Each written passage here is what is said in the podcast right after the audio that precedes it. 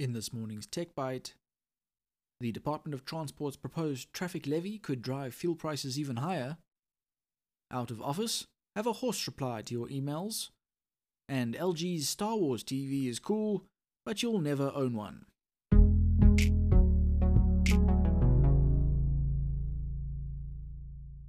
Greetings and welcome to Stuff's Tech Bite. This is Duncan with a quick wrap-up of all the local and international tech news you might have missed.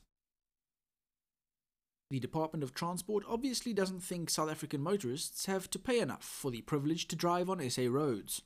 The department is investigating a new tax called a traffic management levy. It's supposed to help finance traffic management resources.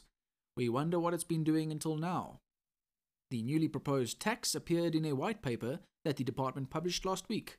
This tax could be added to existing motor vehicle license fees, the existing fuel sales tax, or both. Additional and innovative funding strategies for traffic management functions will be investigated and introduced. This will include the allocation of a percentage of the road's budget for traffic control purposes. The introduction of a traffic management levy to vehicle license fees and fuel sales will be investigated, the white paper reads. Its introduction isn't a foregone conclusion, but the South African government seems awfully keen on jamming its hands deeper into citizens' pockets of late. This proposal probably isn't going away. It also seems the department wants to try that whole license demerit system thing again. This is part of the planned improvement to fine collection protocols related to traffic offences, and the non-payment thereof. While that's a great idea, the implementation will probably be easier said than done. If collecting fines was easy, everyone would be doing it. Along with the proposed new tax and fine collection improvement, the department hopes to improve incident management, or what happens when there's an oopsie. Imagine a South Africa where the ambulance shows up before the tow trucks. What a time to be alive. Provided the accident wasn't too severe, we guess. This is just a white paper so far, and there are a few hurdles to clear before anything's official. At least the folks in charge seem to have a general idea of the direction we need to head. Whether we get there or not, it'll probably be an interesting journey.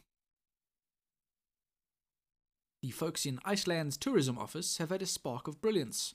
Why bother with it yourself when you can outhorse the task of writing up your out-of-office email replies to a trained horse?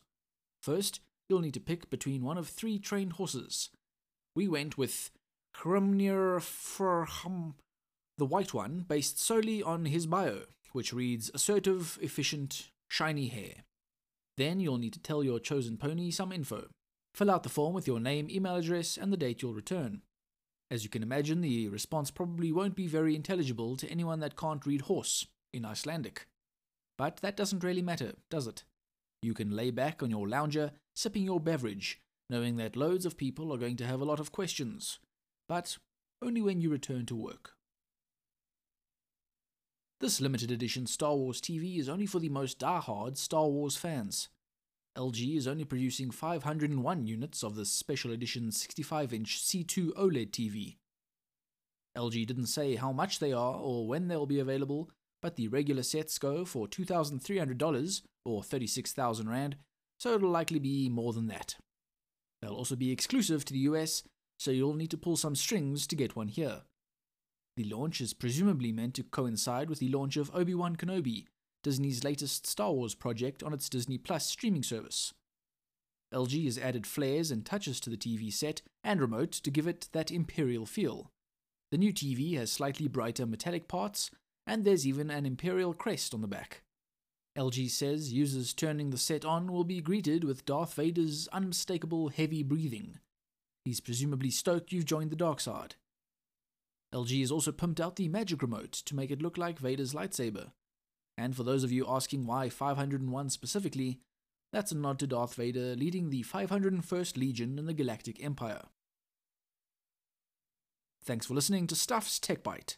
If you want more tech news, visit our site at stuff.co.za and follow us on Instagram, Facebook and Twitter at StuffSA. Join us again tomorrow for more local and international tech news you might have missed.